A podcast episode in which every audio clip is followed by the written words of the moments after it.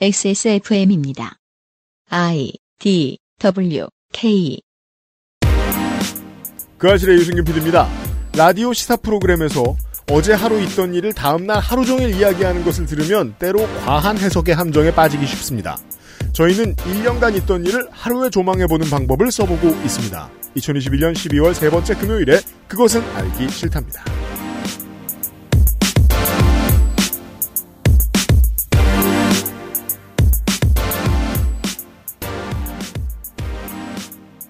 자, 다시 시작을 윤세민 에디터와 함께하고 있고요. 네, 안녕하십니까. 잠깐 들렀어요. 그전에는 바깥에서 시사씨하고 제가 하는 얘기를 듣고 있었고요. 네.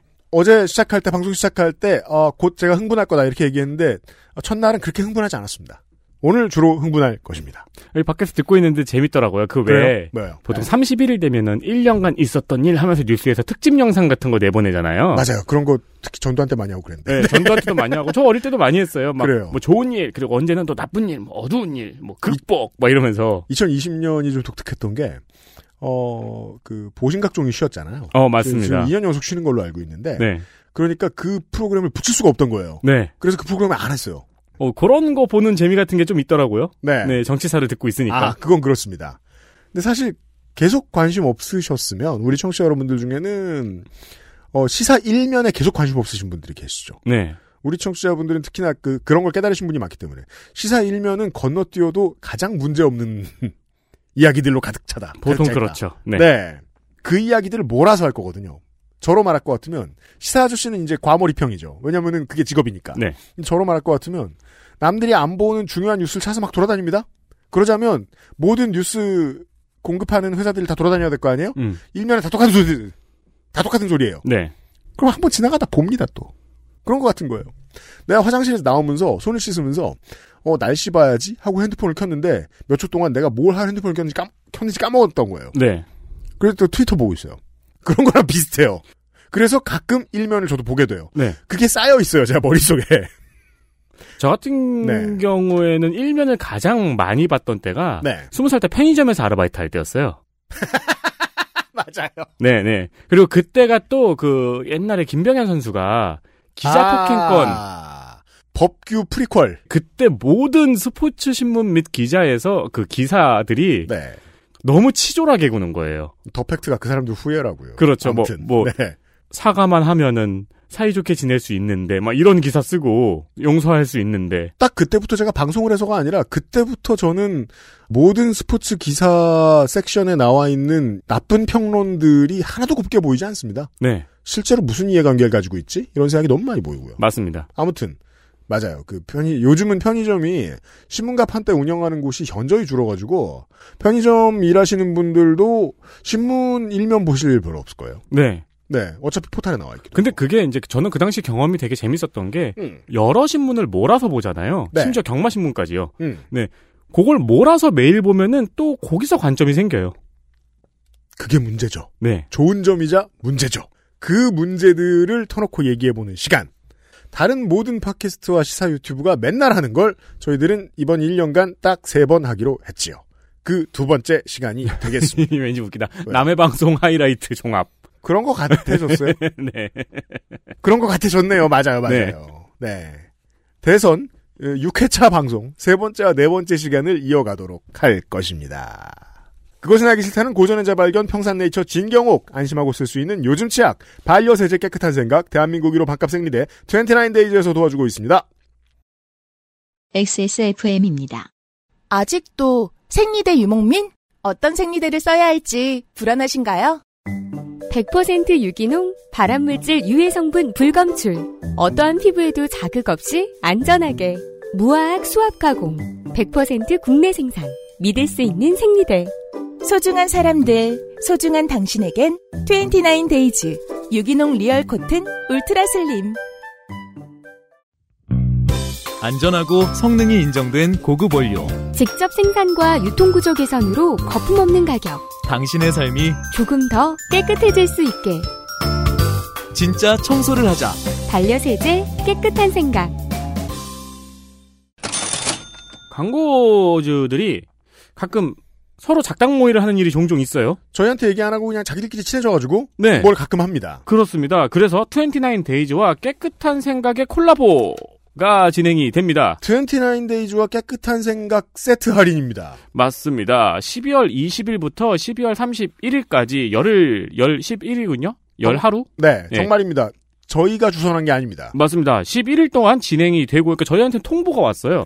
그렇죠. 십일 일 동안 진행이 되고요. 네. 이십구 데이즈의 제품은 이십 퍼센트, 그리고 깨끗한 생각의 클리지움, 얼룩 제거제죠. 네. 네. 클리지움은 삼십 퍼센트 할인을 합니다. 그러니까 예를 들어, 어, 정치발전소가 컴스테이션에 가서 컴퓨터를 맞추는데. 네. 컴스테이션은 클리친으로 식기세척을 하고 있는 것 같은. 네. 정치발전소와 컴스테이션의 콜라보를 해가지고 네. 컴퓨터를 받으면 바탕화면이 조성주. 다른 정치학자면 안 되나요? 아무튼 네, 네, 어, 이렇게 할인을 해서요. 예. 구성이 어떻게 되어 있냐면요. 음. 여성 청결제와 클리지움 혹은 유기농 생리대와 클리지움의 구성입니다. 네. 두 브랜드 중 하나만 사용해 보셨다면 이번에 다른 브랜드를 확인해 보실 수 있는 좋은 기회가 될 듯합니다. 그렇습니다. 참고로 이십구 데이즈 직원들은 클리지움을 사용해 보고 굉장히 큰 만족감을 느꼈다는 후기가 있습니다. 네. 네. 반응이 좋다면 앞으로도 많은 콜라보레이션을 진행할 것이라고 합니다. 지금 많이 쓰시고 계신 분들은 잘 알고 계신 그 직육면체 위에 원통이 딱 올라간 이상한 디자인의 그 블라썸 케어. 맞습니다. 네. 네. 그 패키지가 굉장히 예쁘죠. 에 클리지움을 얹어 드립니다. 둘 다 세일해서 붙입니다. 뭐 이렇게 여러 번 설명해. 아무튼 지들끼리 친해져서 알아서 하고 있다고요. 맞습니다. 네, 네. 그런 광고주들이 꽤 많습니다. 그러니까 다시 한번 간단하게 설명드리면은 여성결 여성 청결제와 클리지움 음. 그리고 생리대와 클리지움 구성을 할인해서 진행을 네. 합니다. 저희는 만남조차 주선한 적이 없어요. 하지만 좋은 아이템입니다. 윤세민네트 내일 만나요. 빠염.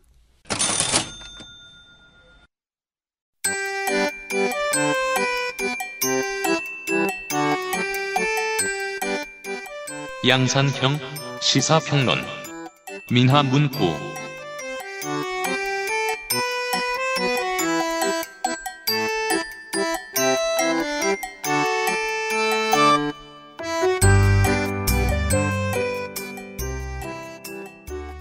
대선 이야기를 아, 내년 대선 이야기를 여섯 번만 하기로 여섯 시간만 하기로 했는데 그 중에 벌써 네 번째 시간이 왔습니다. 시사 아저씨가 금요일에도 앉아 있습니다. 네. 사람들이 사는 세상은 거짓말로 이루어져 있고 거짓말로 안정을 찾아서 돌아갑니다. 저거 다 거짓말이다! 라고 말하는 사람은 오늘날의 한국 정치에는 극우 아니면 허경영입니다. 그리고 내가 말하는 게 진실이다라는 말을 덧붙이죠. 본격 정치 프로에서는 그 거짓말들을 어떻게 다루느냐, 그 거짓말들을 어떻게 보느냐를 이야기합니다. 그럼 사실은 무엇이냐도 때로는 중요하지 않습니다. 물론 똑똑한 저 덕후들은 벤치마킹을 열심히 합니다. 발열 테스트도 하고 속도 테스트도 하고 오버클럭킹 테스트도 합니다. 그것만으로도 정치를 평가할 수 있는 시대가 내가 죽기 전에 한 번쯤 오는 걸 봤으면 저도 좋겠다는 생각이 들긴 들어요. 하지만 그럴 리는 없습니다. 떠도는 이야기들을 한꺼번에 정리하는 시간을 갖겠습니다. 지난 늦가을까지 이야기를 했어요. 네. 어, 무엇을 반대하는 사람들이 부딪혔고 어떤 메시지가 더 힘을 얻을 때가 있었고, 아, 그렇죠. 여당은 이랬다. 여당은 늦가을에 이제 대장동이 터지면서 네. 어떠어떠한 에, 서사에 맞붙어치게 됐고, 네. 그 이후에 해결을 위해서 아, 대선 후보가 어떤 식으로 바꿨다 네. 정도까지 이야기를 했고, 야당 얘기부터 시작할 모양입니다. 그 대장동 얘기는 지난번에 한번 싹 정리했어요, 그죠? 네. 그때가 본격적으로 뭐 이렇게 되지 않은 시점이었는데도, 네. 그때 정리했던 얘기가 지금까지 나온 얘기 한 칠십 퍼센트, 팔십 퍼센트예요. 네. 네. 대단합니다, 이 나라는. 대단한 나라예요. 네. 아무튼 이제 야당 윤석열 어, 전 총장 예, 윤석열 그 후보는 정치 참여 선언하고 음. 그다음에 뭐뭐 뭐 하다가 네. 어, 실언 좀 하고 실언 많이 하고. 예. 그러다가 이제 좀 망할 것 같아 가지고 음. 국민의힘에 이제 전격 입당을 하죠. 그렇습니다. 네. 맞아요. 네. 망할 것 같아서 입당한 겁니다. 더 이상 혼자 하다가는 네. 이거 뭐 그냥 끝장이 나겠다. 이 전문가들의 도움을 좀 받아야 된다. 네. 사람 불러와야 된다. 국민의힘에 입당을 했는데 근데 이제 입당하기 전까지 윤석열이라는 사람을 이 어떠한 카드를 국민의힘이 어떻게 바라봤느냐 한번 짚고 넘어가야 돼요. 네. 이제는 다들 생각이 안 나고 잊어버렸는데 음. 그때만 해도 국민의힘이 뭐라고 얘기를 했어야 됐냐면 윤석열을 모셔오기 위해서 우리가 변해야 된다. 이대로는 윤석열이 오지 않는다. 그렇죠. 네? 윤석열이 가장 정권 교체를 할 수 있는 가장 좋은 카드, 음. 가장 강력한 카드인데 네. 우리가 박근혜, 이명, 이명 박근혜 타령만 하고 있으면 이명 박근혜를 잡아놓은 그 윤석열이 어떻게 오겠느냐. 이 얘기를 제가 하는 얘기가 아니고 이준석 대표가 했어요. 네. 그 전당대회 과정에서 대구에 가가지고 예. 이 보수의 심장에 가가지고 이렇게 얘기를 했습니다. 대구에 있는 우리 당원들이 음. 우리 시민들이 네. 이준석을 지지를 해줘야 음. 그래서 국민의힘이 삼십 대 당대표를 선출할 수 있을 정도의 그러한 변화의 어떤 저력을 가지고 있다라는 걸 보여줘야 네. 당 밖에서 지금 망설이고 있는 그러한 검사 출신의 아주 그 훌륭한 후보를 음. 우리가 데려올 수 있는 것이다. 네. 정면 승부한 거죠. 그렇죠. 예, 박근혜 이슈에 대해서. 음.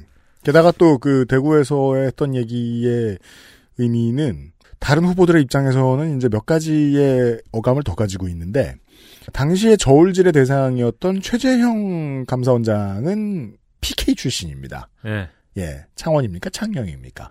저기 마산. 마산입니까? 티케이인가? 아니에요. 윤석열은 서울 사람이에요. 서울 사람이고 삼백 년 전 조상들이 삼백 년 전부터 충청도에 살았대요. 그래갖고 충청에 뿌리가 있대요. 윤석열은. 티케이는 검사할 때 네. 그러니까 자꾸 모든 곳을 자기가 여러 가지 여러 군데를 부임을 했을 거 아니에요. 임지들이 있을 거 아니에요. 거기가 다 깊은 인상을 받고 사람들이 행복했다고 얘기하는 그런 얘기 속에서 대구에서도 내가 참으로 행복했다 이렇게 얘기한 바 있는 뭐 그런 거죠. 다시 이야기. 네. 아, 그 점에서 좀 얘기가 새는데 그 얘기를 짚고 넘어갔으면 좋겠는데 그 이번 대선은 대선 후보의 지역 출신 간의 대결이 아닙니다. 네. 최초로 음. 유력한 후보들 가운데서는 지역 출신 구분이 무의미합니다.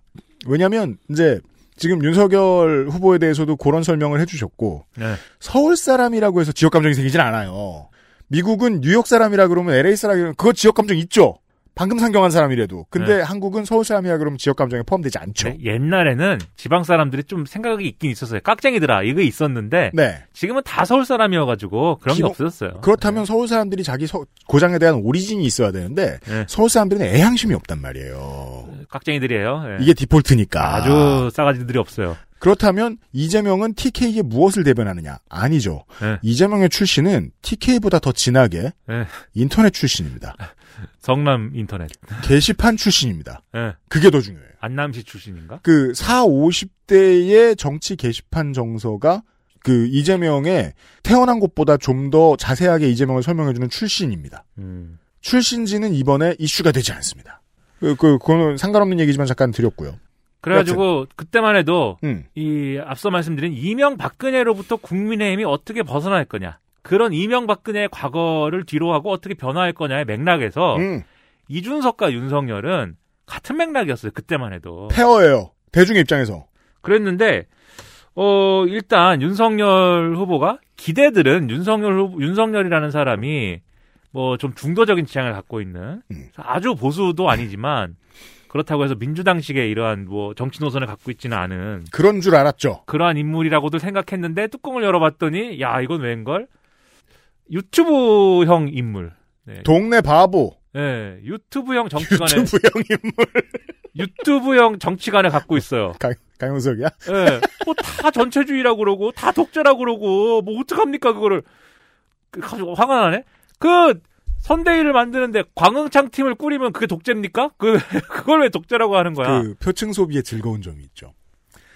이것도 제가 당연히 틀릴 수 있습니다. 정치라는 건 워낙에 다양한 스펙트럼이 있으니까. 그 중도층에서 윤석열 후보를 보고 마음에 들어서 지지하기로 했어요. 네. 어렵사리 국민의힘에 갔어도 그래도 난 윤석열이 좋아라고 생각하기로 한 수, 사람들이 상당수 있어요. 네. 그 사람들이 언제 고개를 돌리냐면 내가 붙들고 있었던 표층의 메시지를 그대로 내보낼 때. 네. 윤석열이. 네. 어떻게 해요? 모든 걸 반대만 할 때.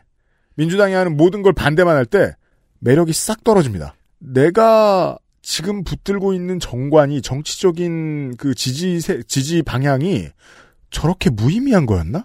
라는 생각이 드니까 옷이 벗겨진 기분이 들어요. 음. 세련되게 해야 될 거 아니에요. 이명박근혜가 아닌 방식으로 해야 될 거 아니에요. 근데 완전 이명박근혜 방식으로 반대를 하잖아요.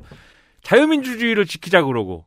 예? 뭐 독재라고 그러고 공산주의라고 그러고 공산주의라고는 안 했나? 아무튼 독재라고 그러고 그다음에 뭐라고 그랬습니까? 백이십 시간 뭐 부정식품 이런 얘기하는데 이거는 이명박 세계관이거든요.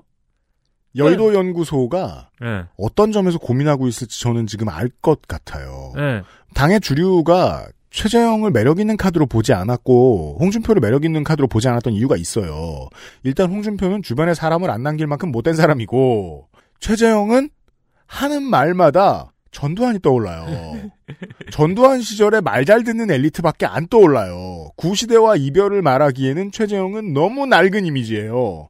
그래서 윤석열을 데리고 왔는데 윤석열을 점 찍었는데 그 윤석열이 하는 말이 저러니까 차별화에 다 실패한단 말입니다. 뚜껑을 열었더니 이명박근혜야 또. 근데 이제 아무튼 그러면 거기서 이제 그래도 어떻게 커버를 하려고 했냐면 정치 입문하신 지가 얼마 안 돼가지고 좀 이게 여러모로 좀 이렇게 좀 안 되는 데가 있습니다. 이렇게 가려고 그랬는데 빈 구석도 많고 사람은 좋은 사람입니다. 네. 근데 결정적으로 어디서부터 이 문제가 생기기 시작하면 이 시작 시작하냐면 입당을 하는데 이준석을 의도적으로 제끼기 시작하면서 그렇죠. 네, 이준석 대표가 없는 사이에 기습 입당하잖아요. 그렇죠. 월요일 날 입당하기로 얘기해 놓고서는 그 전주 금요일 날 입당을 해버리잖아요. 이준석 대표는 다른 데가 있는데. 대표 패싱. 그러니까 걷다 대고 이준석 대표가 뭔가 진중하고 어, 내부에서 조용조용히 조용한 대화로 처리할 수 있는 그릇이 되는 사람이었으면 문제가 그나마 덜 됐을 텐데 뭐가 기분 나쁘면 바로 미디어에 뛰어가는 스타일의 대표를 제껴버렸으니 문제는 더 커지죠. 거기다가 앞서 말씀드렸듯이 이준석 팬덤이라는 게 이준석의 팬덤이 머릿수가 많다가 중요한 게 아니고 상징하는 바가 중요한 건데 그죠. 그게 앞서 말씀드렸듯이 이명박근혜로의 탈피를 상징하는 팬덤이잖아요. 그들이 왜 이준석을 좋아하는가가 중요합니다. 네. 근데 윤석열이 그거를 반대하는 모양새를 취해버린 거잖아요. 그럼 어떤 그때부터 의미로든. 기득권 아저씨로 보입니다. 그렇죠. 국민의힘 지지자들의 눈에. 그렇죠. 그렇지 않아도 실언들이 다 이명박근혜인데 이준석을 이렇게 반대하는 입장이 되니 이 사람들이 볼 때 이준석은 이명박근혜에 대한 반대인데 음. 윤석열은 이준석을 반대하니 그럼 이명박근혜구만. 이렇게 된 거예요 이제. 그렇죠. 그래가지고 그때부터 이제 윤석열의 윤석열이라는 정치인에 대한 이 그전까지의 맥락이 해체가 돼버리고 오히려 국민의힘보다 더 국민의힘 같은 사람이 돼버립니다. 어 중도층에게는 없던 전선이 생겨납니다. 국민의힘을 지지하기 시작한. 네. 나 이명박근혜도 반대하는데. 네. 저거 뭐야? 그렇죠. 네. 예. 근데 그러고 있는 와중에. 그러면 이제 당내 경선이잖아요. 여기도 마찬가지로 지금 반 윤석열 전선이 생겨버린 거잖아요. 그렇죠. 그럼 이 사람들이 지지할 카드가 있어야 되는데 이준석은 대선 출마를 못한단 말이에요. 나이가 젊으셔가지고. 네. 그러니까는 누가 있지? 우리 그런데, 조커. 네. 네. 갑자기 홍준표가 눈에 들어왔어요. 그게 이게 대한민국 정치사의 미스터리라고 하는데 왜 갑자기 홍준표가 반년 만에 이공삼공이 좋아하는 사람이 되었는가가 그렇죠. 미스터리라고들 하지만 네. 근본적으로는 윤석열 반대의 맥락이 형성됐기 때문에요. 왜냐하면 이건 뭐 민주당 라인, 민주당 이야기로도 설명할 수 있어요. 네. 정관을 이야기하라 그러면 청산유수고 말을 잘하지만 너무 보수적이라 사람들을 종종 깜짝 놀라게 만들었던 이낙연 전 총리가 네. 왜 문재인의 가장 적당한 후계자로 보였느냐. 반대편에 이재명이 있으니까. 네. 그래서 홍준표 의원이 왜 눈에 들어왔냐면 네. 그전까지 지지율이 좀 잘 나왔는데 왜냐하면 이거는 처음에는 분명히 거기서 시작을 했어요. 민주당, 민주당 지지자들이 음. 여론조사에서 네. 홍준표 찍은 거서부터 시작을 했어요, 사실. 홍준표 네. 응답부터 시작은. 맞습니다. 실제 음. 여론조사 데이터를 잘 보면은 민주당 지지층, 열린민주당 지지층에서 홍준표 지지가 상당히 높았어요. 그 낚시는 있었어요, 분명히. 예. 네. 근데 이게 의도적으로, 야, 씨, 내가, 내가 그것도, 야, 씨, 우리 편이 이기려면 홍준표가 나오는 게 유리하겠지. 야, 여론조사 전화가 오면 반드시 나는 홍준표에 대답해야 돼. 이것도 일부 있었겠지만 음. 그렇다기보다는 윤석열이 너무 싫으니까. 네. 근데 전화가 와가지고 여당 후보 누가 좋으세요 물어본 다음에 야당 후보 누가 좋으세요 물어보잖아요. 음. 윤석열은 너무 싫은데. 그렇죠. 그 다음에 누구 있었지? 지난 대선에도 뭐 홍준표 나왔잖아. 근데 유승민 원희룡은 안 이쁘잖아요. 유승민 원희룡은 이제 생각이 잘 안 나는 것이고. 네. 왜냐하면은 그 이게 이게 이런 게 있어요. 그러니까 정말로 장난치고 싶었으면 황교안을 찍지 않았을까라고 저는 응. 생각해요. 야당 후보 중에 누구를 네. 지지하세요라고 물었을 때 음. 내가 야당 지지자가 아닌데 그렇죠. 누군가 하나를 찍어야 되잖아요. 질문의 어감이 중요합니다. 네, 누군가 하나를 찍어야 되잖아요. 그러면 왠지 될 것 같은 사람 찍어요. 그러면 음. 이 사람이 되지 않을까? 음. 근데 그게 그래서 전통적으로는 아마 야당 이 여당 지지자한테 물어봐도 전통적으로는 일 등 후보 그냥 찍었을 건데 일 등 후보가 윤석열이잖아요. 그러니까 못 찍는 거고 윤석열은 네. 홍준표를 누른 거예요 다. 그렇죠. 그러니까는 홍준표가 상당히 가능성이 있어 보여요. 막 이 등하고. 이 여지가 지난번 대선에는 안 나왔어요. 네. 왜냐하면 이명박 대 박근혜는 비등비등한 싸움이었거든요. 지지난번. 네. 그래가지고 홍준표가 갑자기 현실적인 대안처럼 나타나면서 반윤석열 표심. 국민의힘 대 음. 반윤석열 표심이 홍준표를 쏠린 거예요. 그래서. 네. 그래서 막 엄청난 또 이, 이 홍준표 인생에 다시 없어 승부를 또 하죠. 그리고 이십, 삼십대들에게 중요, 이십, 삼십대들에게 중요한 게시판 같은 경우에는 네. 휘발성이 강해요. 네. 빨리 타고 빨리 식어요. 네. 홍준표로 타올랐죠. 빠르게. 야, 이 홍준표 인생에 다시 없을 일이었어요. 야. 이제는 그런 일 없습니다. 네, 없어요, 이제. 다음번에도 홍준표 의원이 또 경선에 나올 가능성은 매우 높은데요. 네. 지금처럼 절대로 안 됩니다. 네, 그때는 또 다른 세계예요. 마지막 전성기예요, 이게. 그래가지고 윤석열이 밀리는데, 여론조사상 밀리는데 어떻게 어떻게 조직을 긁어모아갖고 이겼습니다. 이게 조직 내에서는, 국민의힘의 핵심 코어 조직 내에서는 홍준표가 이렇게 인기가 좋은데 그럼 윤석열 제끼고 홍준표를 할 것이냐. 음. 그러기에는 네. 본선에 가서 막상 또 그 선거 해보면 음. 진다. 일단 여의도 연구원이 내심 반대를 하기도 하고 내가 배지를 달아본 국민의힘의 정치인은 홍준표를 싫어합니다. 네, 항상. 왜냐하면 네. 뭐만 말하면 공천권 얘기라니까. 그렇죠. 지난번에 아픈 기억이 다들 있기도 하거니와 네. 그래가지고 홍준표를 또 살려줬다가는 음. 당에서 또 이거 힘들다 앞으로 우리 생활 이런 것도 있지만 네. 선거라는 게 항상 그 윤석열 후보도 그렇고 음. 홍준표 의원도 그렇고 누구를 반대하는 인물로서의 어떤 캐릭터가 잡혀버리면 음. 그 캐릭터한테 굉장히 많은 환상과 이런 어떤 그 부풀려진 어떤 평가들이 막 붙기 시작해요. 네. 윤석열이 그랬던 거예요. 처음에. 포장지가 더덕더덕 붙습니다. 네, 문재인 정권에 반대하기 위한 어떤 상징성 있는 인물로서 등장하다 보니까 실제로 보여준 적도 없는 어떤 중도적인 인물일 것이다. 합리적인 어떤 그러한 사람일 것이다. 경제도 잘할 것이다. 다 주렁주렁 붙어가지고 빛이 났던 거거든요. 그 정치가 그렇죠. 가만히 있으면 네. 때로 누군가가 와서 반짝이는 네. 뭘 자꾸 달아줍니다. 크리스마스 트리처럼. 네. 근데 이 사람이 속을 보여주기 시작하면 바닥에 이제 드러나는 거잖아요. 실체가 드러나는 거잖아요. 그냥 플라스틱 나뭇가지였어요. 네. 그러면 당연히 본인들이 기대한 만큼의 그게 안 나오거든요. 음. 홍준표도 그렇게 될 것이다. 또 어차피 다. 뭐 과거에 확인한 바지만 그래서, 그래서 그런 거예요. 과거에 확인해 봤지 않느냐. 네. 예. 그래서 홍준표로는 선거가 안 된다. 음. 차라리 윤석열로 계속 밀어보자. 음. 이래가지고 국민의힘의 대다수 조직들이 윤석열 지지로 돌아선 것이고 돌아섰다기보다는 네. 거기로 조직이 된 것이고 그래서 윤석열이 또 간신히 이긴 거잖아요. 열린민주당 지지층의 역할이 아예 없는 건 아니에요. 네. 아예 없는 건 아닌데 크리티컬하게는 내부의 지지 세력이 알아서 결정한 거라고 봐야 한다는 말씀인 거죠. 그리고 계속 윤석열 후보가 네. 특히 이준석을 지지하는 이공삼공들을 자극했어요. 무슨 위장 당원이라느니. 아니 모처럼 그래도 국민의힘 이명박근혜 때문에 지지 안 하려고 그랬는데 그래도 마음 돌려가지고 이준석 덕분에 그래도 당원까지 돼가지고 지금 경선 참여한 사람들한테 당신들은 위장당원이다. 당신들은 원래 민주당일 것이다. 이렇게 얘기하면 그게 뭐 기분이 좋습니까? 그게? 제가 가장 한심해하는 지점이죠. 홍준표도 윤석열도 이준석을 건드릴 때마다 데미지를 입어요. 아니 어느 순간부터 표심의 입장에서는 국민의힘에서는 이준석이 절대선이 돼 있는 거예요. 네. 그 점이 전 제일 이상해요. 여튼. 네, 놀라운 일이에요. 그래서 결국 이 과정 거치면서 음. 윤석열 후보도 중도에서 위축이 일어났죠. 그렇죠. 다만 네. 딱 경선 끝나고 나니까 컨벤션 효과는 있었어요. 왜냐하면 여전히 정권 교체가 필요하다라는 여론의 그 기반 운동장의 구조가 있기 때문에 네. 이 선출된 다음에는 컨벤션 효과가 있는데 음. 문제는 이제 항상 컨벤션 효과라는 게 이제 이재명 후보는 없는데 윤석열 후보는 있으니까 아 이게 뭔가 그래도 뭐 뒤집히나 보다 이렇게 생각한 거지만 음. 컨벤션 효과라는 게 그거는 이제 결국 꺼지게 되는 효과고. 자, 저희들이 지금 녹음을 하고 있는 시점은 그 컨벤션 효과를 거의 다 누리고 난 뒤예요. 네, 그래서 컨벤션 효과가 있을 때 중요한 건 뭐냐면 음. 그 효과를 어떤 방식으로 얼마나 길게 이어가면서 그 이어가는 과정에서 또 다른 다음 수로 넘어가기 위한 그러한 이제 징검다리를 어떻게 만드느냐 이게 핵심이에요. 그죠. 그 다음 합의 의미가 없는 게 아니에요. 그 다음 번에도 계속 이겨야 되거든요. 이 국민의힘 경선은 그렇게 끝난 것이고, 음. 그 다음에 이제 어 그러면 이제 경선 국면이 이렇게 끝났는데 어, 경선 이후에 본선은 어떻게 시작이 됐느냐에 네. 대해서 이재명 후보 입장에서는 방금 말씀드렸다시피 컨벤션 효과 없기 때문에 네. 일단은 그러면 이제. 어, 무너지지 않기 위한 자기 바닥을 다지는 거를 다시 한번 시도하는 거죠. 네. 초기에는 원래 선거의 고수들을 불러 모아서 그 사람들 얘기를 듣고 그대로 가야 됩니다. 네. 근데 마지막에 지지층까지 확 흔들려든, 흔들리는 듯한 모양새가 나타났기 때문에 그 삼 차 음. 경선에서. 네. 일단은 우리 편부터 단속해야 되는 거예요. 그래서 메머드급 선대위 이래가지고. 네. 당의 의원 전원이 참여하는 거대 선대위를 꾸리고 음.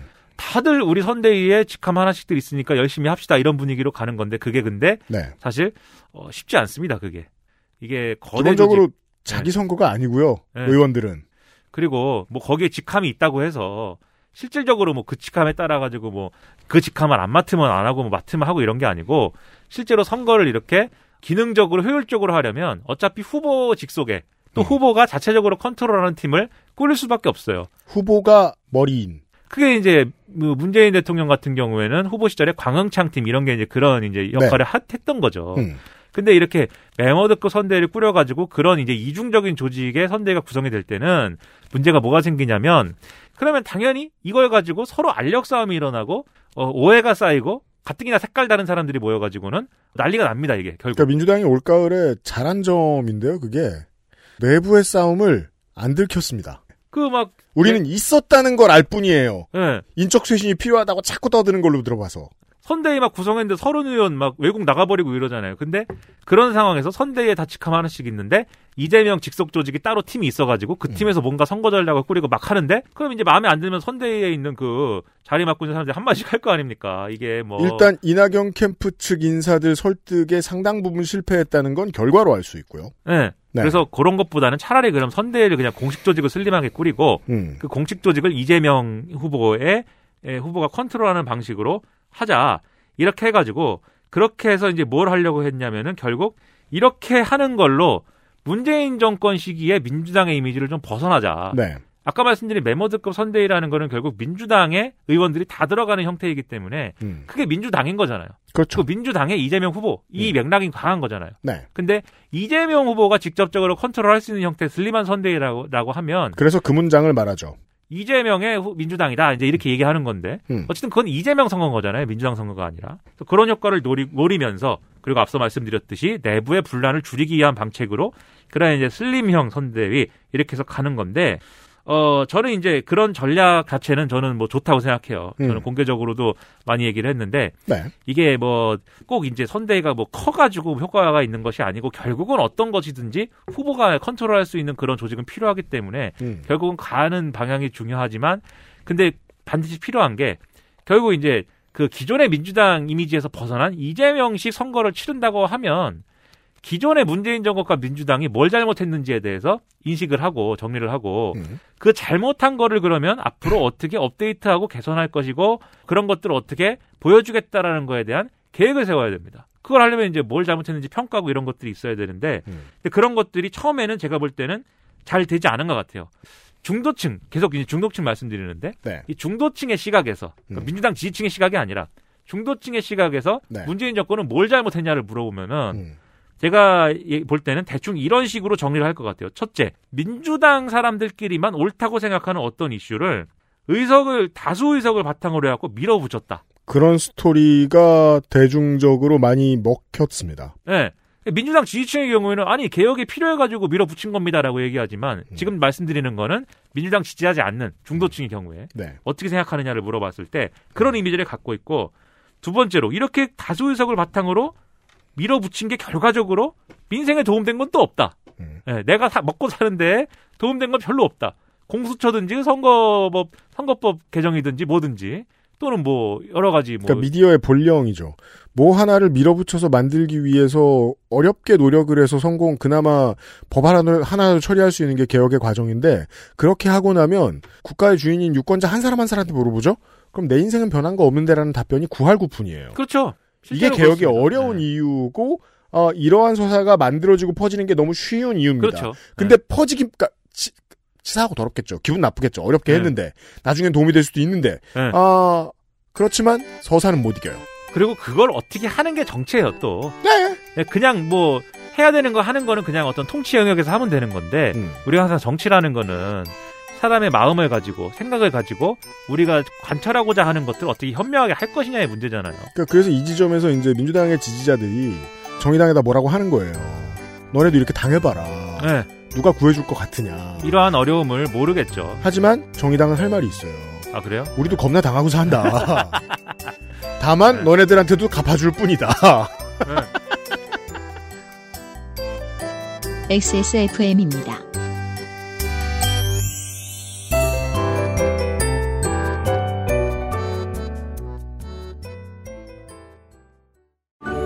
다른 제품과 원료를 비교해보세요. 다른 제품과 다려낸 방식을 비교해보세요. 진짜가 만든 진짜. 고전의 재발견. 진경옥. 평산네이처. 요즘 치약 뭐 쓰세요? 요즘 치약이요. 요즘 치약. 까다로운 사람들의 치약. 안심 치약. 요즘 치약.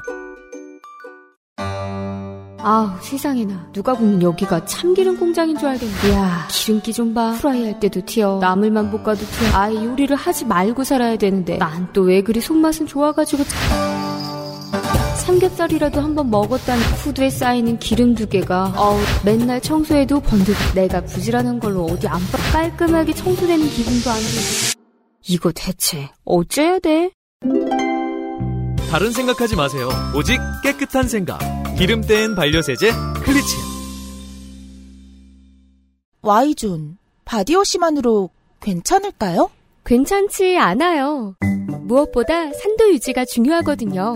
pH 오 점 영 약산성, 네 가지 유산균 함유에 이더블유지 그린 등급까지, 알러젠 프리와 무자극 인증으로 어떤 피부에도 사용 가능한 여성 청결제. 오늘부터 Y존 케어는 이십구 데이즈 블라썸 케어 포밍 클렌저. 소중한 사람들, 소중한 당신에겐 이십구 데이즈.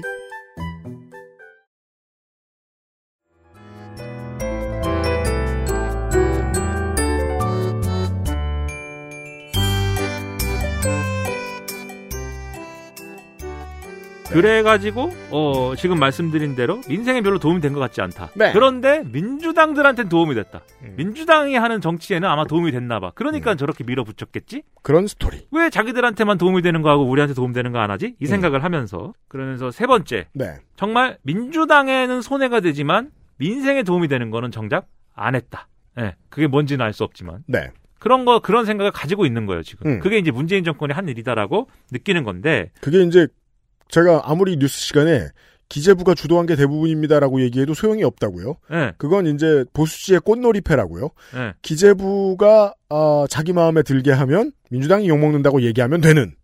아무튼 당해가고 있어요. 당할 수밖에 없고요. 그래서 이, 이 상황 규정에서 벗어나는 게 이재명 후보한테는 필요한 거거든요. 네. 이게 아니다. 이재명 음. 정권은. 음. 이렇게들 생각하시는데 이렇지 않다. 앞으로의 이재명 정권은.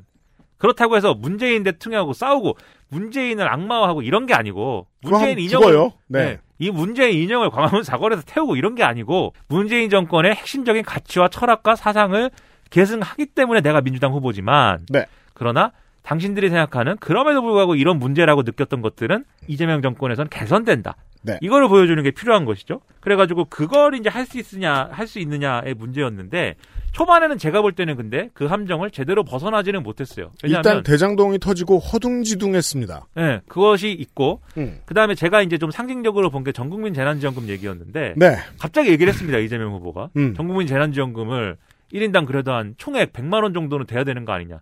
지금 백만 원 안 되지 않았느냐. 더 줘야 된다. 갑자기 얘기를 했어요. 그때 제가 많이 얘기했던 게 이게 그런 방식의 설명 안 된다. 지금 상황이 어떤 상황이고 뭐가 필요하기 때문에 전국민 재난지원금을 주는 방식으로만 이것을 관철할 수 있다라고 설명을 해야지. 백만 원은 돼야 되지 않느냐. 백만 원이 안 된다고 생각하는 사람은 그럼 어떻게 설명, 안 돼도 된다고 생각하는 사람은 어떻게 설득합니까? 그러니까 제가 전국민 재난지원금에 대해서 이렇게 얘기를 했어요. 전국민 재난지원금을 주는 거에 대해서 과거에 찬성했던 사람들이 어떤 지원금이든 어떤 경우든 어떤 시기든 어떤 모든 어떤 성격의 지원금을 다 전 국민을 대상으로 줘야 된다고 한 게 아니다. 그 시점에 예를 들면 코로나십구, 코로나십구가 언제까지 이 상황이 이어질지 모르는, 모르고 앞으로 피해가 어디까지 갈 수, 갈지 모르니 일단은 전 국민이 대상으로 하는 지원금을 줘야 될 필요가 있다는 거 첫 번째. 음. 두 번째로 이게 선별적으로 주는 게 효과적이다라는 말도 이제 일리는 있지만 그 선별하는데 너무 많은 노력이 들고 논란이 없는 방식으로 선별할 수단과 능력이 우리는 없다. 그러니까 차라리 전 국민한테 주는 게 낫다 지금. 네. 이 두 번째가 있었고 세 번째로는 전 국민한테 주면은 그 개별 국민들의 어려움도 구제해 줄 수 있지만 소비가 진작되기 때문에 이러한 음. 경제 효과도 지금은 모색할 필요가 있다. 네. 이런 논거들이 있었거든요. 그렇죠. 근데 이제 이재명 후보가 이거 갑자기 얘기했을 때 시점과 상황은 어땠냐면 음. 첫째 어쨌든 지금 잘 안 되고 있지만 코로나십구의 일상적 단계적 일상 회복이 시작이 되는 국면이었습니다. 그러니까는 코로나십구로 언제까지 뭐 이런 게 아니라 이제는 경기 회복을 위한 어떤 재정 지출이 필요한 건데 그게 이제 전국민 재난지원금이냐 이런 의문이 첫 번째 있는 것이고, 두 번째로 선별은 여전히 여전히 어려운데 음. 다만 뭐가 있냐면 소상공인과 자영업자들이 충분한 지원을 받지 못했다. 그래서 여기에 재정을 더 투입하는 게 지금은 필요하다라는 여론도 있고 전문가들의 주장도 있었어요. 근데 똑같은 돈을 전국민 재난지원금으로 하자고 하는 것은 이 주장에 비교하면 이제 좀 비효율적인 게 분명히 있잖아요. 근데 소상공인 자영업자들을 먼저 지원하는 게 먼저라고 하는 거에 대해서 지금 전국민 재난지원금을 주자고 하는 것은 같은 돈을 그렇게 쓰는 것은 뭐 옳지 않지 않느냐라는 반론에 부딪히기 때문에 제가 볼 땐 양점이 있는 주장이었고. 그러니까 이재명 후보와 캠프가 보아야 했을 점은 그거죠. 논의가 너무 많이 꼬여서 매듭이 단단해져 버렸다. 그 안으로 들어가는 건 대선 캠프로선 해선 안 되는 일이다. 세 번째로는 돈이 세계적으로 다 너무 많이 풀려가지고 이제는 걷어들이는 국면이었거든요. 긴축 국면이었습니다. 근데 전국민 재난지원금 풀어갖고 이제 소비 진작을 할 필요 없다. 이 반론들이 있었기 때문에 종합적으로 얘기하면은 왜 전국민 재난지원금을 줘야 되는지에 대해서 이재명 후보가 명확하게 설명을 못하는 거예요. 그럼에도 불구하고 전국민 재난지원금 주는 게 나의 철학이기 때문에 민주당 뭐 어, 이재명 표 정책으로 합시다 이렇게 해가지고 백육십구 석의 의석수로 밀어붙여가지고 만약에 줬다라고 하면 앞에 얘기한 제가 말씀드리지 않았습니까? 문재인 정권에 대해서 중도층이 갖는 부정적 이미지, 이재명 후보도 거기 그 범주에 들어간다라는 이미지가 형성될 수 있었어요. 만약에 그렇게 했으면. 음. 그래서 제가 이제 공개적으로는 그거 좋지 않다라고 얘기를 했거든요. 네. 그러면서 이렇게 얘기했습니다. 그때 윤석열 후보가 오십 조 얘기하잖아요. 음. 오십 조. 네. 오십 조가 뭐냐면 자영업, 소상공인 자영업자들이 충분히 지원받지 못했기 때문에 나는 오십 조 원을 조성해가지고 그분들을 도와, 도와주는 걸 하겠다. 음. 근데 구체적인 내용은 없어요. 그리고 그러니까 오십 조가 왜 나왔는지도 없고. 그 차이가 있다면 로드맵과 원인 분석이 없죠. 네. 아무것도 없어요, 내용이. 네. 근데 오십 조만 있고 얘기가. 게다가 김종인 씨는 백 조 얘기를 했었죠, 아마? 네, 그건, 그건 이제 뒤에 얘기할 건데. 네네네. 음. 이 오십 조 얘기를 근데 나왔을 때 제가 볼 때는 저거는 뺏어와야 된다. 상황이 고약한 게 마치 지금까지 이 올해 한 여름부터 쭉 이어져 온 국민의힘하고 더불어민주당 간의 정책적인 쟁점이 어떻게 형성됐냐면 더불어민주당은 전국민 재난지원금을 주자고 하고 국민의힘은 아니다. 그거로 소상공인 자영업자를 도와야 된다. 이렇게 부딪힌 거예요. 그렇죠. 실제로 그것을 할 의지가 있냐 없냐를 떠나서 사람들이 음. 볼 때 표현적으로. 네. 근데 소상공인 자영업자를 지원하는 게 민주당이 갖고 있는 어떤 가치와 철학하고 부딪히지 않거든요. 그렇죠. 네. 도와주면 되는 거거든요. 그런데 네. 국민의힘은. 네. 여기서 불필요하게 이렇게 쟁점이 형성되는 바람에 음. 사람들이 볼 때, 중도층이 네. 볼 때는 전국민 재난지원금은 민주당의 정책이고 소상공인 도와주는 거는 국민의힘 정책이다. 이렇게 정파 논리가 조직돼 버린 거예요. 네. 제가 볼 때는 이거는 깨야 되는 거죠. 음. 그러면은 제가 이재명 후보면은 윤석열 후보 오십 조 얘기할 때 음. 바로 어 그래 그거 하자 그러면 어 나 네. 전국민 재난지원금 나 접을 테니까 바로 그거 하자. 그래갖고 오늘부터 오십 조 얘기 해보자. 이렇게 음. 갔어야 된다. 이렇게 주장했거든요. 근데 그 당시는 안 그랬는데 이젠 가죠. 그렇게. 예, 좀 지나니까는 그 얘기를 또 하더라고요. 이재명 파악을 했죠. 예. 이제. 그래서 저는 그건 어, 좋은 대응이다라고 얘기했습니다. 그러니까 물론 네. 여전히 이렇다고요. 정치적인 셈법이 옳고 그름으로 나 얘기를 할 것 같으면 사실은 처음에 했던 이야기를 그대로 밀고 나갔어도 됩니다. 이재명 캠프는. 지금 모든 나라가 긴축을 왜 하냐면요. 다 우리나라의 몇 배를 푼 적이 있기 때문입니다. 정말 거의 모든 나라가. 근데 우리는 그것도 안 따라가고 긴축부터 하자 그러면 이거는 기재부 국가 아니냐. 이재명 후보는 그런 말하는 걸 아주 좋아하죠. 왜냐하면 청와대 여당에 있는 사람들도 그 말을 하고 싶어 할 텐데 못할 테니까. 기재부는 정부니까. 그 구도에 너무 집착하는 동안 시사할씨가 생긴 일이 생긴다는 거죠. 결국은 네. 옳은 소리하고 손해만 보는 상황이 나올 수도 있었는데 어 전국민 재난지원금에서 왜 물러나지라고 궁금해하는 지지자들이 있는데 네. 이런 이야기가 있습니다. 네. 그래서 네. 오십 조 뺏어오니까는 할 말이 없어지잖아요. 국민의힘이. 오십 조 합시다 그러면은 네. 아 그럼 실제로 해야 되나? 근데 뭐 별로 의지는 없기 때문에 안 그렇죠. 되잖아 이게. 그렇죠. 그러니까 아무튼간에 그런 이제 그걸 통해서 지금 말씀드린 대로 방식에 있어서는 그래서 문재인 정권하고 다르다라는 걸 보여줘야 되는데 근데 이거를 이재명 후보가 약점이라고 저는 생각하는데 네. 뭐를 해야 된다 그러면은 음. 그것만 하면 되거든요. 일 절만 하면 되는데 애국가를 사 절까지 다 불러버려요. 아는 게 많죠. 네, 근데 이제 아는 것도 아는 거지만.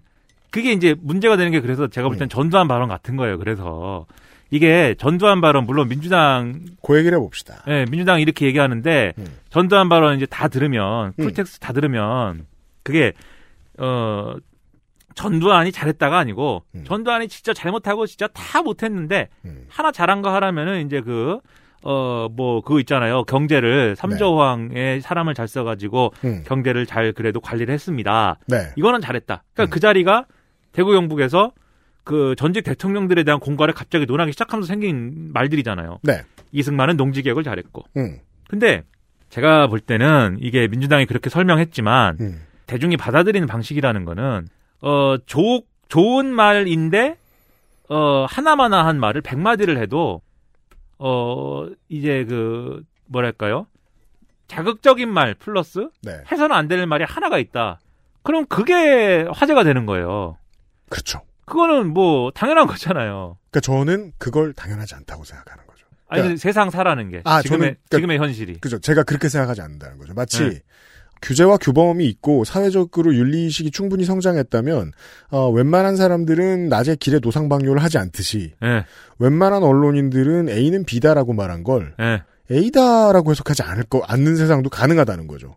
그 그러니까 저는 여전히 그 이상향은 지향해야 된다고 생각을 합니다. 다만 시사 씨하고 동의하는 건 지금의 미디어 환경은 그렇게 고급스럽진 않아요. 그렇죠. 그리고 이게 이재명 후보가 처음 얘기한 거였으면 그래도 야 발언의 맥락을 같이 보자 이렇게 얘기하는 게 어느 정도 먹혔을 수도 있는데 먼저 가신 분이 있습니다. 그 길을 윤석열 후보라고. 윤석열 고약한 게 전체 맥락이 아니라 그 워딩에서 똑같은 얘기를 했어요. 삼조 호황이라든가 이런 것들은 보면은 사람을 잘 써가지고 경제를 잘 살리고 하지 않았느냐라고 항변을 했었거든요. 윤석열 후보가 그 전두환 발언에 대해서. 근데 그 얘기를 또 그대로 하다 보니까 같은 함정에 빠진 모양새가 된 거예요. 그러면 미디어 환경을 얘기하셨지만 언론이 이제 어떻게 생각하냐면 똑같은 얘기를 했는데 전두환을 한 백만큼 욕했단 말이에요. 아니 전두환이래. 윤석열 후보를 백만큼 욕했단 말이에요. 그러면 언론 입장에서는? 네. 그 이재명도 욕하는 거예요. 그러면 백을. 지금의 현실은 당연한 거거든요. 그렇게 돌아갈 거거든요. 그럼 굳이 그 얘기를 해야 되는 거냐. 저는 그게 이제 의문인 거죠. 그래서 티케이에 가서 음. 그런 자신의 어떤 장점을 보여주고자 했다라면 음. 사실은 박정희 얘기만 해도 됐거든요. 저 같은 사람들은 박정희의 공과를 논하자 이런 것도 싫어요. 사실 독재자인 것이고 네. 그 시절의 공이라는 것은 박정희가 독재를 하지 않았다면은 있지 않았을 공이다라고 생각하는 사람이니까.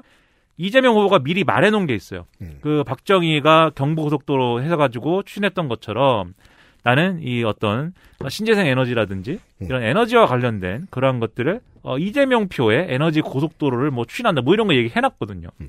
자신의 어떤 추진력이라든가 네네네. 실용주의적 면모라든가 음. 좌우를 가리지 않고 어, 좀 필요하다면 하겠다라는 거를 음. 강조하고 싶은 맥락이 있는데 네. 그럼 이제 그 얘기를 하면 되죠. 음. 왜 그 자리에서 갑자기 전직 대통령 평가회를 열어버립니까 왜. 음. 그러니까 저는 이제 그런 게 전략적으로 어, 맞지 않다. 그리고 이게 결론적으로 어떻게 되냐면은 어떤 효과를 불러오냐면 전두환 발언 결국 이렇게 소화됐잖아요. 음. 첫째 그러면은 윤석열이나 이재명이나 다른 게 뭐냐라는 피장 파장 프레임 이게 생길 것이고 두 번째로는 이제 그렇지 않아도 그 이전에 이제 국토보유세라든지 기본소득이라든지 이런 거에 대해서 국민이 동의하지 않으면 안 할 수도 있다라고 얘기를 했잖아요. 음. 근데 저는 그건 당연한 얘기라고 생각해요. 그리고 이재명 후보 말이 맞다고 생각하는 게. 네. 이재명 후보가 이 당연한 거라고 생각해서 국민이 동의하지 않는 거를 막 밀어붙이면은 그러면은 그거는 싫다라고 하는 게 어 지금 이제 어떤 여론이잖아요. 예, 예, 예. 그러면 당연히 이제 거기에 맞춰서 얘기를 하는 거죠. 그리고 국민이 동의하지 않는데 그럼 뭐 막 밀어붙여서 합니까 다? 음. 내가 약속했다고 그래가지고 음. 당연한 얘기를 한 건데 근데 그거를 가지고 오락가락한다, 말을 바꾼다, 표를 얻기 위해서라면 얼마든지 신념을 굽히는 후보이다 이렇게 공격을 하는 와중이잖아요. 그런데 전두환 얘기를 또 이렇게 하면은, 음. 어, 역시 그렇군요가 되는 거예요. 역시 네. 저 사람은 티케이 가가지고 표로 넣을 수 있다면, 음. 전두환 칭찬도 할 수 있는 인물이에요. 음. 이런 얘기를 또 하기 시작합니다. 티케이에서 전두환 좋아하지도 않고, 제가 볼 때는. 그 다음에 세 번째로, 이제 이게 제일 문제인데, 윤석열 후보가 그 전두환 발언했을 때 이재명 후보가 강하게 비판했잖아요. 근데 본인이 그 얘기를 했다 그러면 사람들이 또 뭐라고 얘기하냐면, 내로남불이라고 얘기합니다, 이제. 전가해보도 내로남불이 나옵니다, 이제. 가장 심각한 함정. 그러면 이제 내로남불 하면은 이 문재인 정권하고 민주당에 대해서 음. 보수 언론과 이 사, 오, 오, 오, 수많은 논자들이 사 년 내내 했던 얘기거든요. 내로남불 정권이고 내로남불 인간들이고 내로남불이고. 그게 그러면 문재인 정권과는 다르다라는 거를 보여줘야 되는 그러한 말들을 해야 될 시점에 또 문재인 정권하고 문재인 정권이 가졌던 문제들이라고 생각되는 중도층이 그렇게 믿고 있는 음. 그러한 것들을 똑같이 보여준 것인가? 네. 이런 의문으로 갈 수 있는 거거든요. 그래서 전두환 발언 같은 거는 전략적으로 제가 볼 땐 좋지 않았다. 그러면 차별화를 해야 되니까 윤석열하고의 차별화를 위해서는 네. 빠져나오는 거를 그럼 모범적으로 빠져나오면 좋은데 또 그렇지는 않은 것 같아서 그 부분은 조금 아쉬운 부분이고요. 어쨌든 네. 좌냐 우냐 뭐 이게 문제가 아니라 그래서 중도를 잡기 위해서 우클릭을 해야 된다 이런 게 아니라 다른 방법을 쓴다는 걸 보여줘야 되고 그게 더 나은 방법이라는 걸 보여줘야 된다는 겁니다. 그래가지고 뭐 중도층의 마음을 얻기 위해서 내가 보수이기도 해 그걸 보여줄 필요는 없다. 네. 이제 어, 민주당의 대선 캠프에 가장 나쁘게 얘기를 하자면 미디어가 굴러가는 습성을 충분히 예측했을 사람들이 이런 걸 사전에 주의하려는 준비를 왜 안 했느냐 정도로 얘기하는 게 민주당이 할 수 있는 가장 나쁜 얘기고요.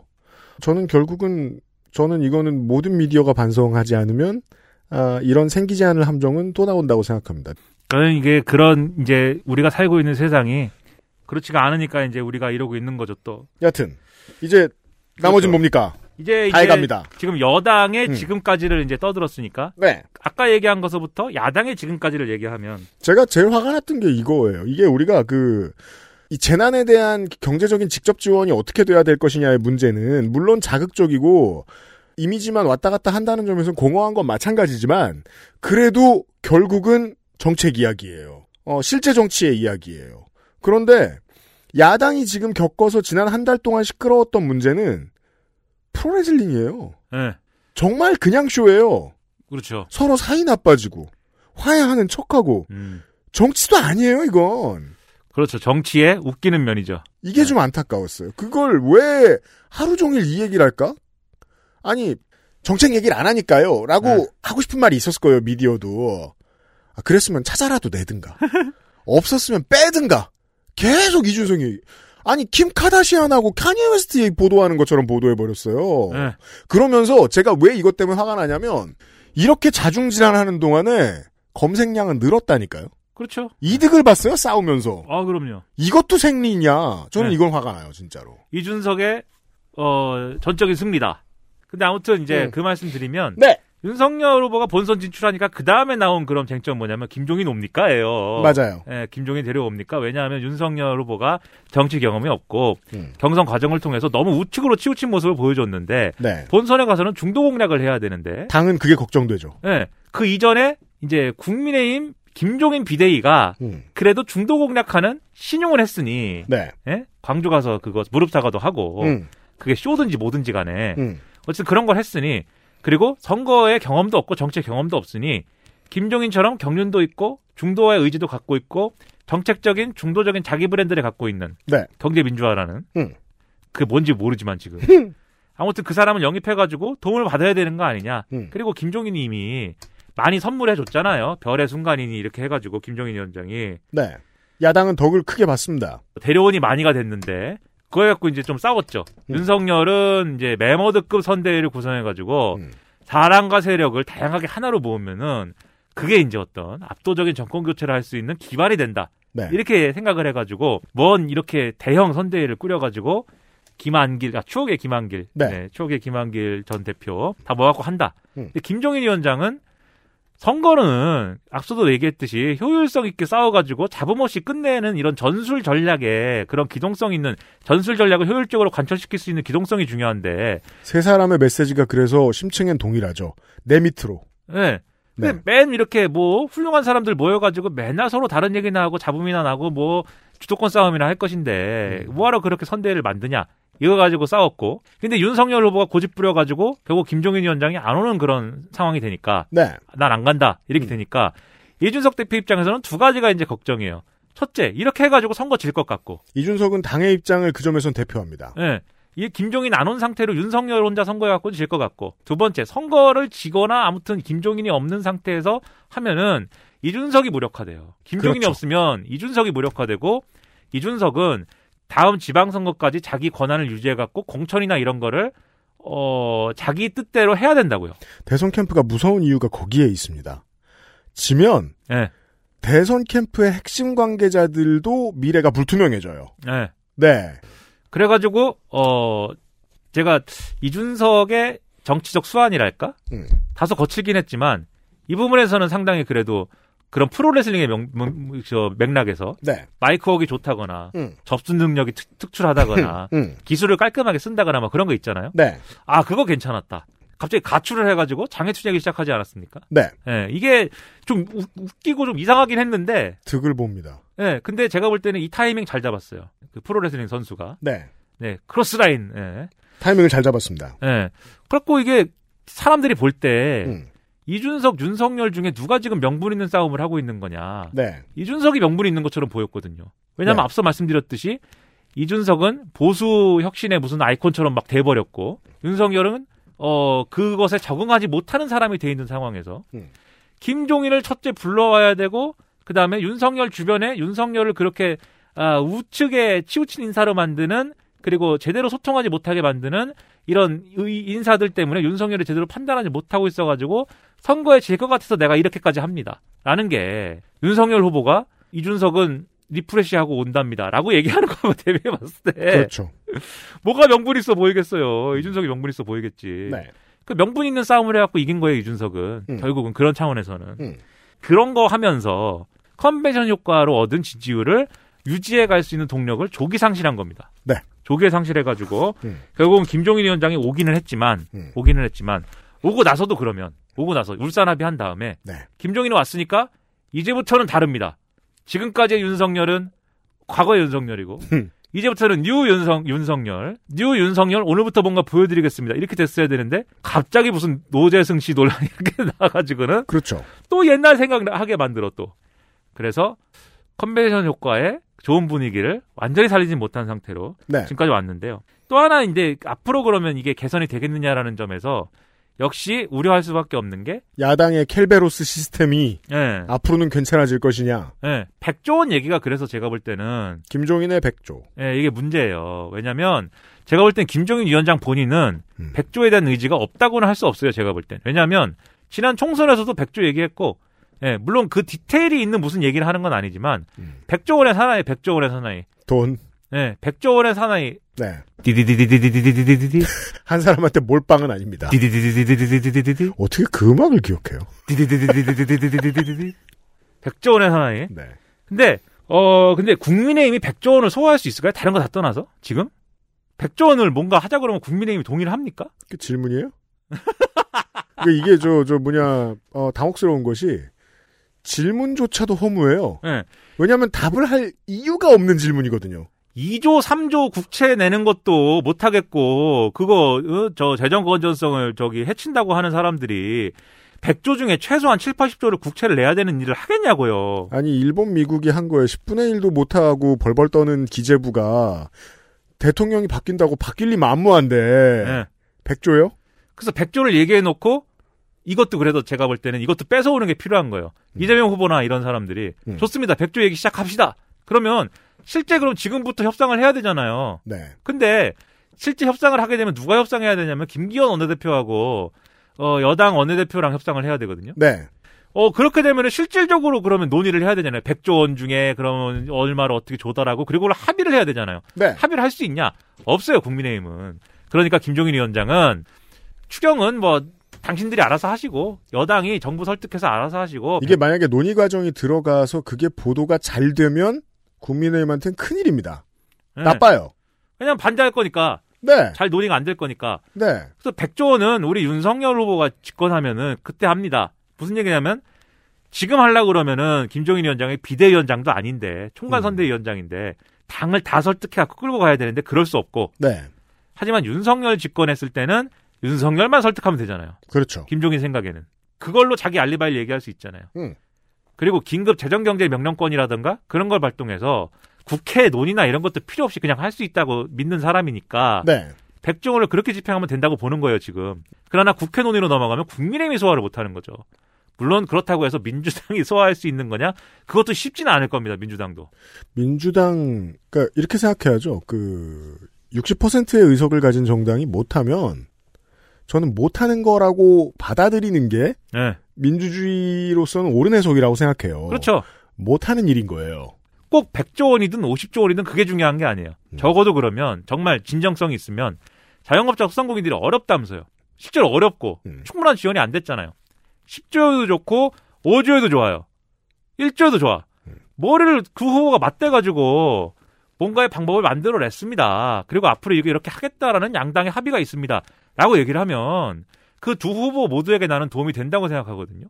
그리고 정치에 대해서 앞서 말씀드린 중도층들이 갖는 그러한 어떤 지금의 어떤 그러한 시각을 어떻게든 두 후보 모두가 그러한 프레임에 어필할 수 있는 그러한 계기가 될 거라고 보지만 진정성이 없기 때문에 백조원 얘기하신 분들의 진정성이 없기 때문에 그리하여 그 방법을 못 만드는 거죠. 네, 김종인의 백조원은 지난번 선거에서처럼 뭔가 표가 되어 당장 돌아오는 것 말고는 쓸모가 없을 것 같은 느낌이라는 걸 간파한 민주당 캠프가 물처럼 그걸 봤죠. 네, 계속 네. 왜 안 하냐고 하잖아요 지금.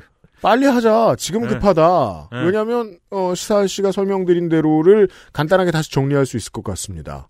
지금 집권 여당이 피곤하고 실적이 덜 나오는 이유가 기재부가 완벽하게 자기들이 싫어하기 때문인데 기재부하고 그 보수, 보수 정당이 싸워주겠다 대신? 이런 질문을 한 거거든요. 구체화시키면 보수 정당이 할 수 없는 이유는 그렇습니다. 네, 그래갖고 결론적으로는 윤석열 후보가 다 장악하고 있으니까 본인이 바뀌든지 하는 게 답인 것 같고요. 네. 그리고 이제 남은 게 이제 뭐 본부장 리스크니 무슨 뭐 이런 스캔들이니 뭐 이런 거 있지 않습니까? 김건희 씨. 네. 저는 뭐 이거는 뭐 오늘 뭐 얘기는 안 하겠지만 오늘 얘기 저 저도 그래서 그 감흥만 얘기하고 싶어요. 그 진보지의 어, 언론인들이 많이 고민해요. 이걸 다루는 게 공익에 어떻게 도움이 되느냐. 저는 이 질문을 좀 구체화시켜 봤으면 좋겠어요. 지금 하고 있는 다른 논의들은 공익에 어떻게 도움이 되는지 좀 충실하게 질문해 봤으면 좋겠고 그런 점에 있어서 김건희 씨의 논란은 어디까지가 그냥 선정적인지 그걸 제외하면 공직자와 가장 중요한 공직자의 배우자를 볼 때에 기초적인 검증으로서는 어디까지 구실을 할 수 있는지에 대해서 질문을 해보는 게 좋지 않을까. 거기서 뭘 걷어내면 어디서부터는 공익적이지 않을까라는 질문도 한번 해봤으면 좋겠어요. 거기까지만 얘기할게요. 그런 고민들을 많이 할 거예요. 그래서 저는 영부인, 뭐 후보 배우자, 과거에 뭐 확실히 걷어내야 되는 건 하나 있어요. 네. 국모라는 단어 좀 제발 때려쳤으면 네, 좋겠습니다. 그거는 할 얘기할 필요 없는 거예요. 누가 우리 엄마 돼달라고 찍었나요? 엑스에스에프엠입니다. 과일 먹을 거였으면 양치는 이따 하지 그랬어. 어? 왜? 맛있는데 과일? 방금 이따 끈 거 아니야? 이가 막 시리고 혀가 마비돼서 과일 맛을 못 느낄 텐데. 아, 요즘 치약 모르는구나. 자연 유래 성분만으로 만들어서 입안을 자극하지 않거든. 오, 요즘 치약은 다 그래? 아니, 요즘 치약만 그렇지. 요즘 치약. 하루 세 번 자연으로 만든 치약. 성분부터 효과까지 안심 치약, 요즘 치약.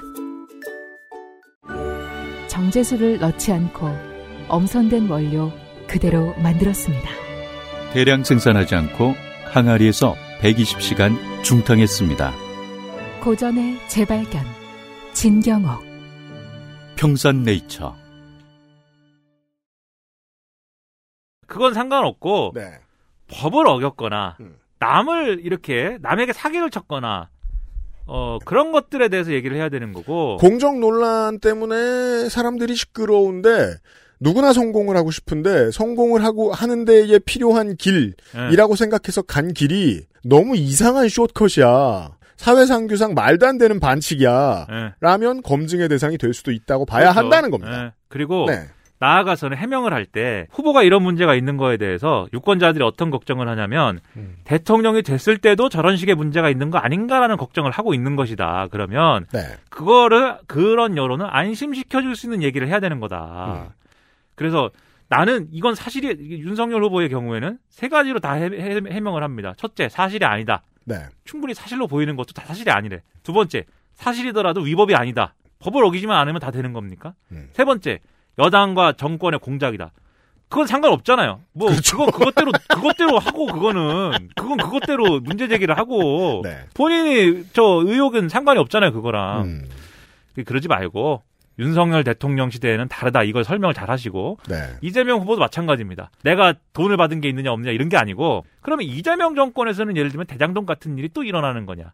를 설명해야죠. 네. 그리고 그런 일이 일어나지 않게 하기 위한 어떤 노력이라든가 그런 건 뭐냐. 그리고 그 설명을 쎄빠지게 하고 있어요. 잘 안 들릴 뿐이지. 그렇죠. 윤석열 캠프 측도 그걸 설명을 쎄빠지게 했으면 좋겠다는 거예요. 네. 그런 네. 방식으로 생산적으로 풀어가야 된다. 그래서 평론가, 저는 평론가인데 진짜? 아니라며.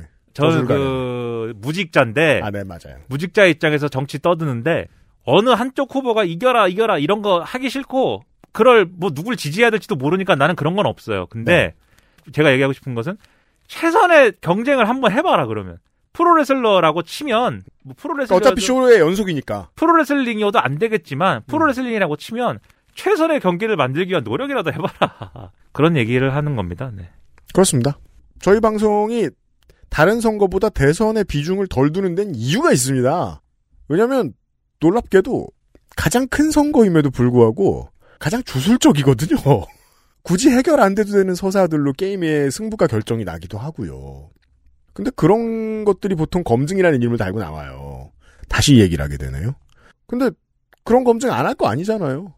할 거면 어디까지가 공익인지에 대한 고민들을 좀 충분히 많이 해봤으면 좋겠다. 네, 라는 생각이 듭니다. 네. 네. 아, 우리 대선 이야기는요. 또 언제 할까요? 아... 뭐 언제 하겠죠 뭐. 설 지나서. 네.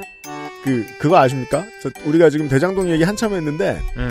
지금, 어, 진보에도 보수에도, 유한기 씨 사망 이후에도, 대장동 응. 이야기 이슈가 일면에서 지워지죠. 응. 이거야말로 시사할 씨가 얘기한, 어, 여론 지형의 어쩔 수 없는 측면인데요. 유행어가 지나가죠. 유행어 자리에서 내려오면, 문제가 심각해도 유행하지 못합니다. 제가 드리고 싶은 말씀은? 그렇습니다. 설날 지나면, 다른 게 유행하고 있을 거라는 뜻입니다. 어, 그렇죠. 아, 또 새로운 얘기 합니다. 완전 다른 얘기들이 나올 겁니다. 오늘 얘기한 거는 오늘만 맞아요. 내일 되면 다 안 맞아요. 네. 그래서 공허합니다. 네. 그래도 중요하니까 공허한 만큼 시간을 최대한 빼서 다 합해서 여섯 시간 얘기하고 있습니다. 네. 마지막으로 대선 얘기하는 것은 아마 아, 눈이 한참 올 때가 아닐까 싶습니다. 기사 아저씨. 네. 네. 눈이 올지 안 올지 모르죠. 네. 말씀 좋겠습니다. 수고 많으셨습니다. 감사합니다. 다음 달에 만나요. 감사합니다. 저는 내일 이 시간에 방송 다큐 사람이 싫다 두 번째 시간으로 다시 찾아뵙도록 하겠습니다. 이은혜 작가와 함께 돌아오죠. 안녕히 계십시오. 방송 다큐 사람이 싫다예요? 네. 엑스에스에프엠입니다. I, D, W, K